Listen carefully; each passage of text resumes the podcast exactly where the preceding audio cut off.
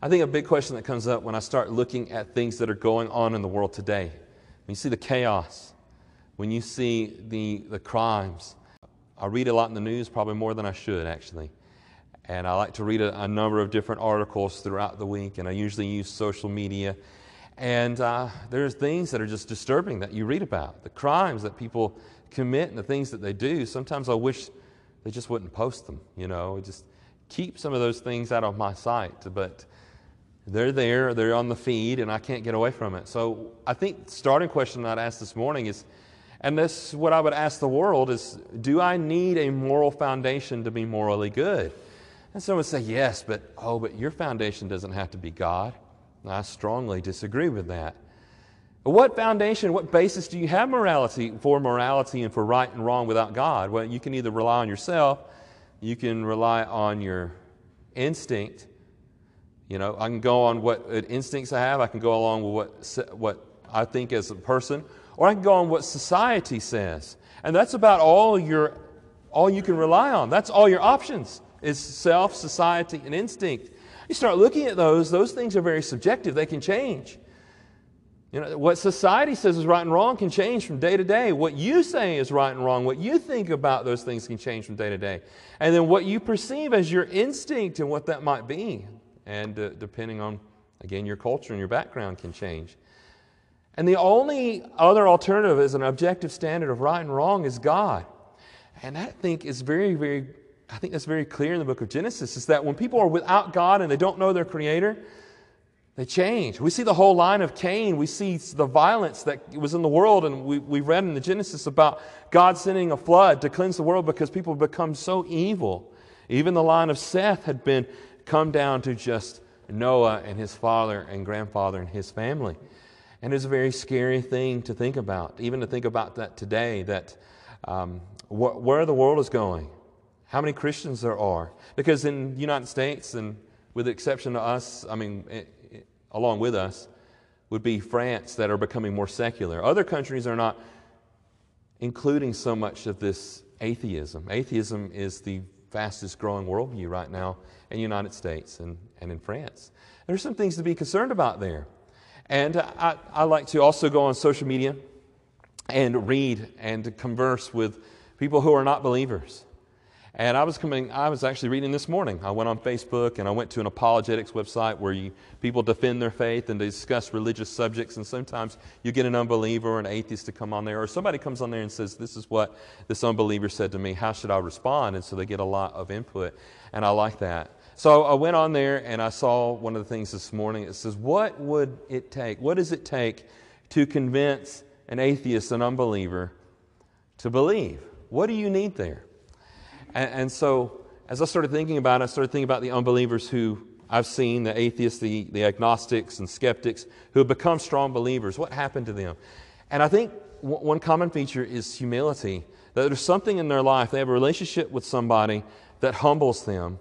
And they start to think about the importance of honesty and the necessity and meaning of life. That what, what does this all mean?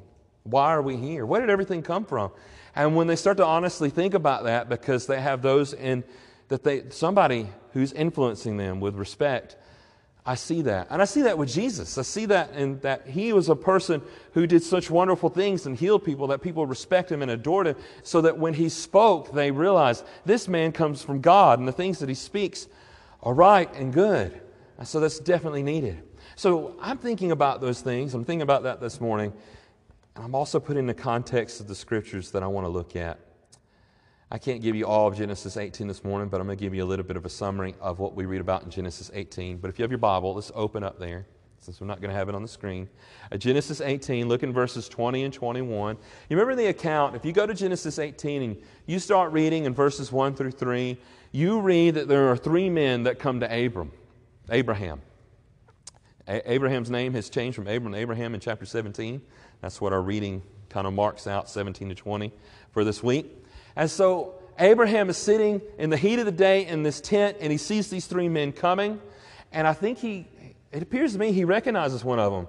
In fact, some of the commentators say that when he calls one of them Lord, he has recognized who he is. Now, the word Lord there is not from the Hebrew word Yahweh, but it's simply Adonai, meaning he recognized him as the master, as the leader of these three men. We begin reading there and we find out that two of them, when we get in the beginning of chapter 19, or two of them are angels. And here, one is the Lord who's come in some bodily form. And some have thought maybe he's an angelic form, just like the angels. And some have thought, well, wait a minute. The Bible says very clearly that God is spirit, and Isaiah and other passages tell us that God doesn't have a physical body, that he's not, he's not man. But we do know that God comes in the flesh in the person of Jesus Christ. And the question has been, well, who is this? And so many people think, as we go throughout the book of Genesis, and we think about God walking in the garden, and we think about God right here appearing and coming to Abram and Abraham and, and on this occasion. Later, we read about God wrestling with Jacob, and Jacob's name is changed to one who wrestles with God, which is the word Israel, which is what the nation of Israel is named after. So you start seeing these, and you th- start wondering, and I, and I think about who is the Lord here? Is this Jesus in some bodily form? I, I think that is the, the best conclusion.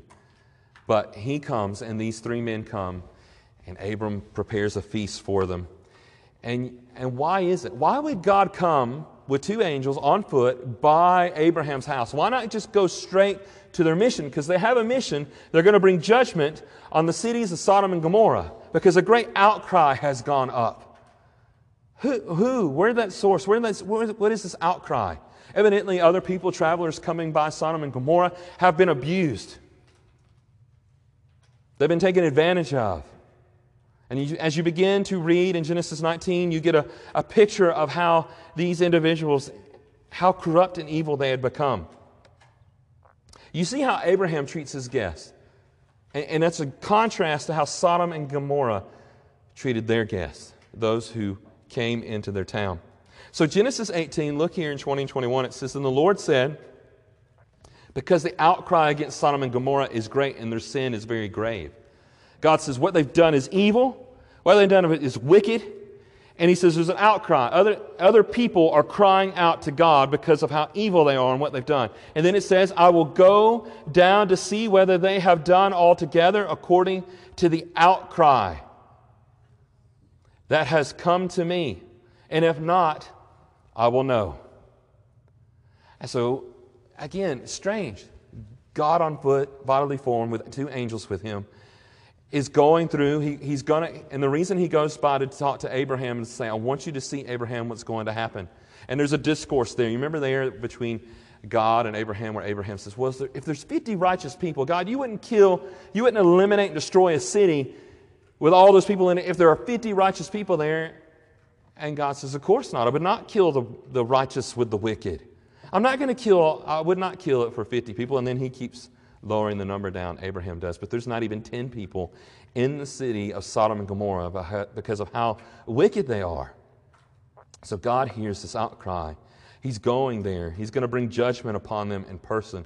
Nobody can say, Well, God, you can't experience, you don't understand what we go through and what we have to endure. God knows. And ultimately, we see that through Jesus Christ. So I start thinking about this. The Lord and two angels are passing through on foot. They want to. They want Abraham to know what's about to happen, and that Lot here, here he is living in the city of Sodom. God doesn't want to hide from the one whom he's given his covenant to and his promises to. And so, because of that great outcry, God will bring judgment. We continue reading. If you have your Bible again, look in Genesis chapter 19. Let's move into that now. We have the two angels going down to Sodom. And you see what happens here. They're going to bring the destruction on the city, but they're also exposing the sin that's there, the wickedness that occurs there. Because of the outcry, because of the sin that's there, we read and we see that Lot is there sitting in the city gate. Now, oftentimes, if you're a judge or if you're a well known person, you will be at the city gate to make decisions. But here, Lot appears to be looking for visitors. He's looking for travelers to warn them, to take them in. Not that they were to pass outside the city walls. But then the angels come in and they say, We're going to stay here. We're going to stay here in the town square. And Lot pleads with them, No, no, you come into, our, into my house. Don't stay out here. He pleads with them, he begs them to come in. And that night, as you, as you remember, if you're reading right there in Genesis 19, it says the men, the men of the, of the city, they know who Lot is. They know he's brought in guests. And they gather, it says they surround Lot's house. It says young and old, all of them surround his house. And they say to them, Bring out these men so that we may know them. So that we may know them. And then you get the picture of what he means by what these men mean by know them. We, we know this is where the term sodomy comes from. This is where the sin of homosexuality is emphasized in the, in the Bible. And I know there are some today that say, well, that's not how all homosexuals are. They're not like this, where they're rapists or they're abusive, that, that they're going to crowd in and, and just and act like this. And some of that may be true. We're going to look at that a little bit further. But we see their wickedness.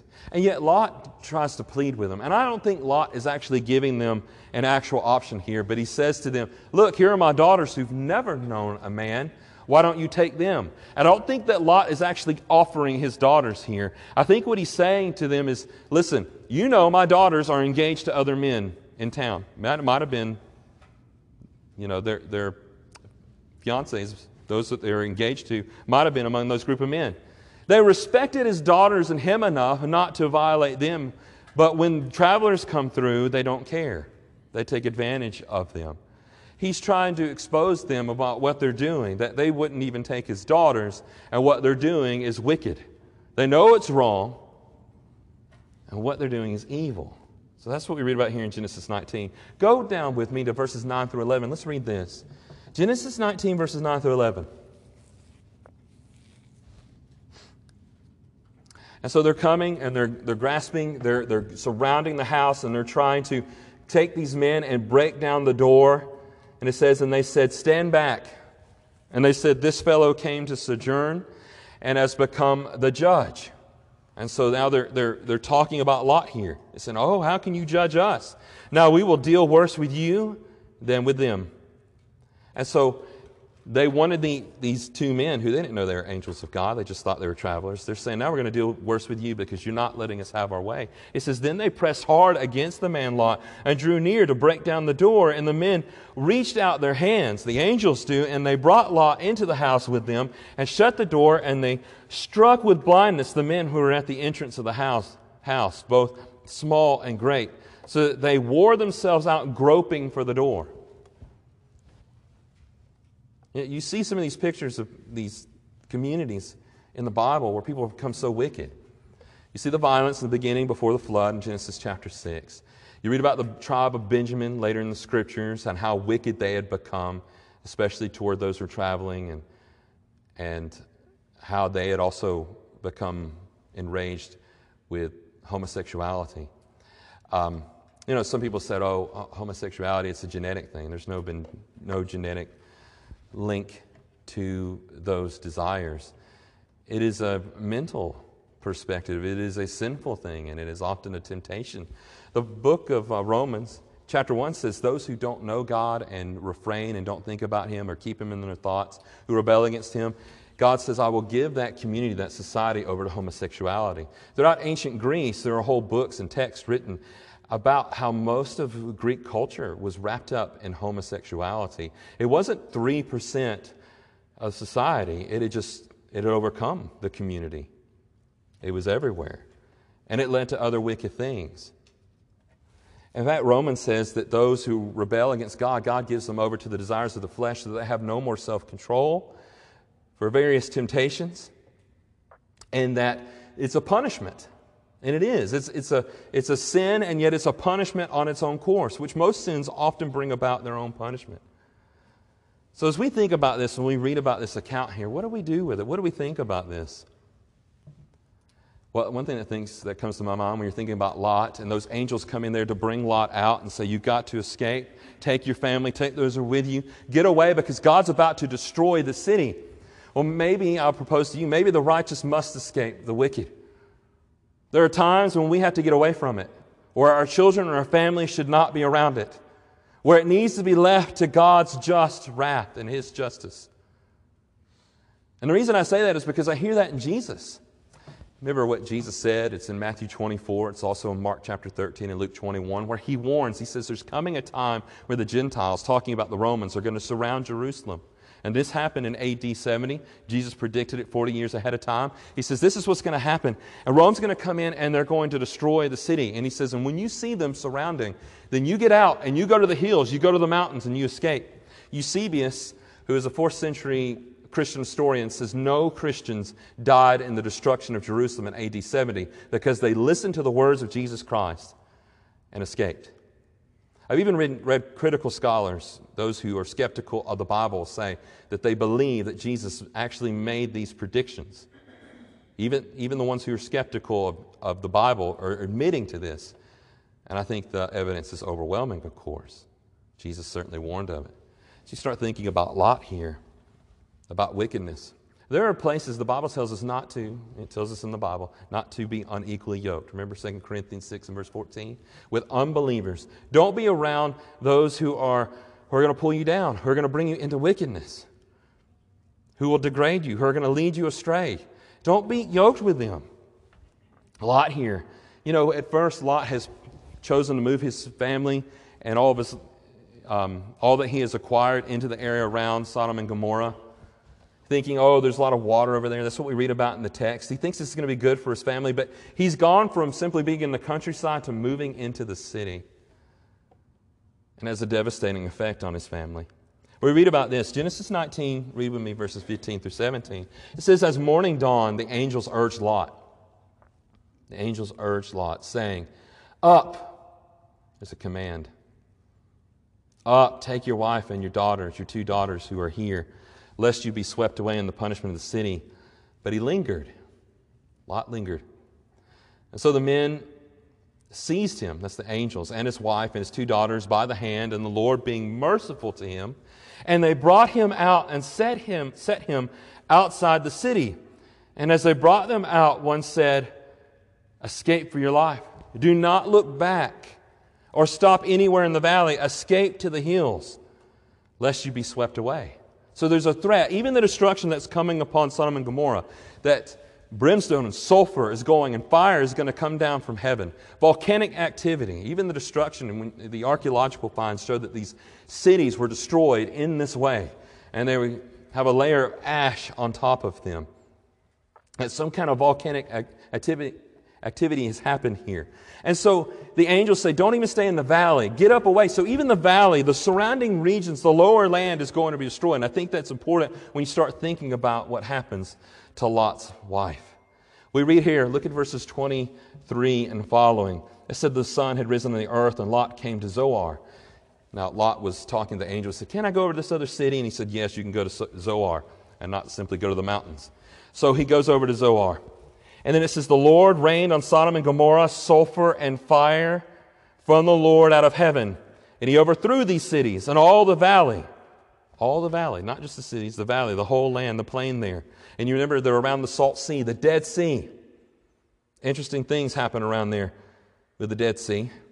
And you get kind of a picture of it here. It says, All the inhabitants of the cities and what grew on the ground, but Lot's wife behind him looked back and she became a pillar of salt. I begin to get a picture here. What I imagine is that they're moving on and they're going uh, through the valleys, they're going up into the hills, they're going to the city of Zoar, this small town actually. And as they're on their way, Lot's wife really doesn't want to go. Instead of looking back, because the angel said, Don't look back, Lot has his daughters with him, and his wife is falling behind, and he doesn't look back. And she falls further behind. That's what I imagine. She's still in the valley when she looks back and she sees the destruction. She sees what's happening. And it's, and I've heard reports of it, I haven't seen a lot of pictures of it, but things around the Salt Sea, around the Dead Sea, animals, posts, different things because of a wind or storm will come through, will become encrusted and covered in salt because of the salt deposits there. It still happens today. And we read here that Lot's wife looked back and she became a pillar of salt. That what she wanted, what she desired, what she didn't want to leave. You see that she didn't, she didn't want to follow Lot in this, and she wasn't obedient to God. And this is what happens. We read about Jesus talking about this, and he says in, in the Gospels, he says, Remember Lot's wife. He says, Remember Lot's wife, what she did, that she looked back. She wanted to be a part of that, she didn't want to give it up. And I think as we, we look at this this morning and we think about it, and I want to get to more application right now, is that without knowing God, when, when we see this kind of godlessness, again, humanity has no foundation for understanding. We have no way to view rightly God's creation. And I think that's what happens when we look at certain sins in the world. Because when, as Christians, when we believe in God, and we look at man and woman, we see God has made man and woman, and we see God has made man and woman to be together, and we see that the institution of marriage is set up in that way. It just makes sense to us. But if you don't have that foundation, and, and you don't want to believe in God, or you just don't care enough to think about God or to think much about what He, what he says, or who He is, or think much about His creation and why He has made the things that He has, when you don't think that way, what are you going to think? You're going to think, well, these two men or a group of men want to do this, they have free will, they can do whatever they want. Uh, they have those desires, that maybe they evolved that way. And you start thinking that way because why? Because God's no longer in your thinking. The, the fact that we're here today, brethren, and we believe in God, it affects the way that we view the world more than maybe what we realize. It helps us to understand the institution of marriage and to respect it and to honor it and to realize any other alternative is contrary to what God has made and how God designed it. We're going to talk more about that in a moment. I start looking at the subject, the sins of Sodom and Gomorrah. I remember being in a discussion, it's been years ago, where um, a friend of a friend, she was Jewish, and she said, I don't think the sin of Sodom and Gomorrah, she said, was homosexuality. I think it was that they were not very kind, they're not hospitable to their guests. I think that's an understatement, of course. They're a little bit worse than being inhospitable. They were violent abusers of travelers. And yeah, you could make that core, that, that case upon that. But when you start reading certain passages in the Bible, Ezekiel says that they had unnatural desires that were wrong and contrary to God's nature. And because we view God and we understand and what we've been reading in the book of Genesis, we understand, we respect these institutions that God has set up. We respect God's creation. I want you to listen to what Jude says. This is the brother of Jesus. In Jude, verse 7, of course, there's no chapters. Verse 7 of Jude. Jude says, Sodom and Gomorrah and the surrounding cities, which likewise indulged in sexual immorality. What they were doing was immoral, sexually immoral, and pursued, notice this, unnatural desire serve as an example by undergoing a punishment of eternal fire. It's not just punishment for their wickedness, but also eternal fire for those who do that. And Jude says this is an example to you, this sexual morality, this, this evil that's being done, that God's punishment is just, even eternally. Those who dismiss God and don't think about God, it makes sense that they would be eternally separated from God when they die. They don't want him. They're in rebellion against God. They don't want any of his comforts. They don't want any of his blessings. What is that like to go into eternity separated from God? Well, it's not going to be comfortable. He gave you life, He gave you everything that you had. It makes sense that it would be a place of burning and eternal fire. I read about this. We read other things here in, in the text, but let me add to the point of our perception how God shapes the way that we view the world. We, we turn on the TV and we, we see the news. We read these things in the Bible and we think how hideous, how evil.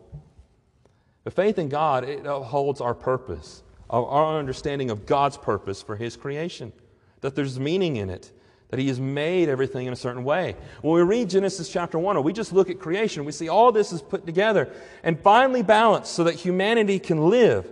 We see that God created the earth for humanity's habitation, which is what we read about in Genesis chapter 1, 28 to 31. We see God has created man and woman for each other to establish the home, to have children, or as Malachi says, to have godly children. That's God's purpose for marriage. Genesis chapter 2 and chapter 3, we see the roles of men and women are distinctly different. That men often are, are about laboring, and, they're about, and their role, as God gives them, is to guard and to protect creation, whereas woman, she's more about the caring for life and giving life. She's focused a little bit more on even those relationships. We see that in nature, we can observe it. and we know it through God. We also see God created human life to be respected by others. We read about in Genesis chapter 9 that one who kills another, who sheds another person's blood, God will bring a reckoning upon them. Why? Because they're made in His image. It makes sense to us that if we have the intelligence and personality, and so is the creator of the universe, that we're made in his likeness. Therefore, if we sin against somebody else who's made in God's likeness, if we curse at them, if we hate them, if we murder them, then there's consequences to that. And in today's world, some people think, well, you're not really a person until you've been born, until you've taken your first breath. You don't have any value until then. But as Christians, when we look at it from the perspective of God, that we're made in His image, even from conception, we respect life. It makes a huge difference that we think about God throughout the week, that all of our morality, everything that we understand is right and wrong, comes from our Creator. I want to share two more scriptures with you before we finish. Another one from 2 Peter about Sodom and Gomorrah.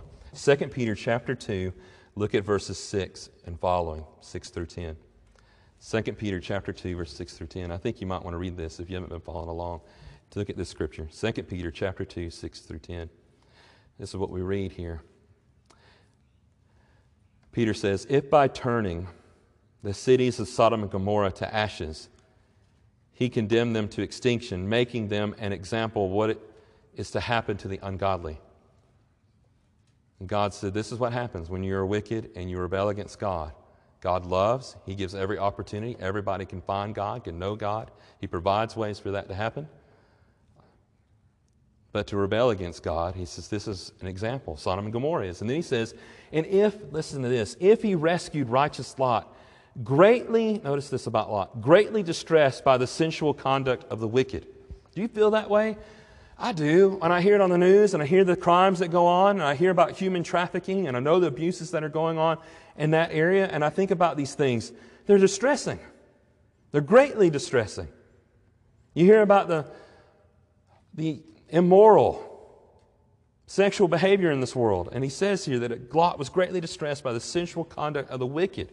He says, For as that righteous man lived among them day after day, he was, to- he was tormenting his righteous soul over their lawless deeds that he saw and heard. You can't get away from it today. It's in politics, it's in everything. I can't even watch ESPN now without hearing about how um, I need to be more accepting of what is contrary to what God said. Now, I can love people and I can love the way that God does, but that doesn't mean that I need to approve of sin. That doesn't mean I'm loving somebody when I approve or tolerate sin. I need to humble myself. I want to encourage them to humble themselves before God as well. Look at verses 9 and 10. It says, Then the Lord knows. Notice this, I love this description because we're seeing about God. The Lord knows how to rescue the godly, the devoted from trials and God rescued Lot. And he says, and he knows how to do what? To keep the unrighteous under punishment until the day of judgment, especially those who indulge in the lust of defiling passion and despise authority. That's the picture of Sodom and Gomorrah. That's the messages that the apostles would have us to learn from it. I encourage you this morning as we think about the book of Genesis do you know God? It's not simply a history book, it's a text of knowing who our Creator is, knowing the nature of man, and knowing that we need to love God and submit to Him because He loves us and He has great promises that He's given to us. Think more about your Creator. Spend time this week thinking about how God has created and made things, and things make more sense. What would Jesus teach us about Sodom and Gomorrah? This is my last thought for us this morning. There's, there's a number of passages I can go to. Um, I keep forgetting I don't have the screen up behind me but I could I can give them to you afterwards if you'd look, like to look at them. I want you to look at Jesus' words in our last scripture this morning, Luke chapter 17, 28 to 30, and this will lead us into our invitation. Luke chapter 17, 28 to 30.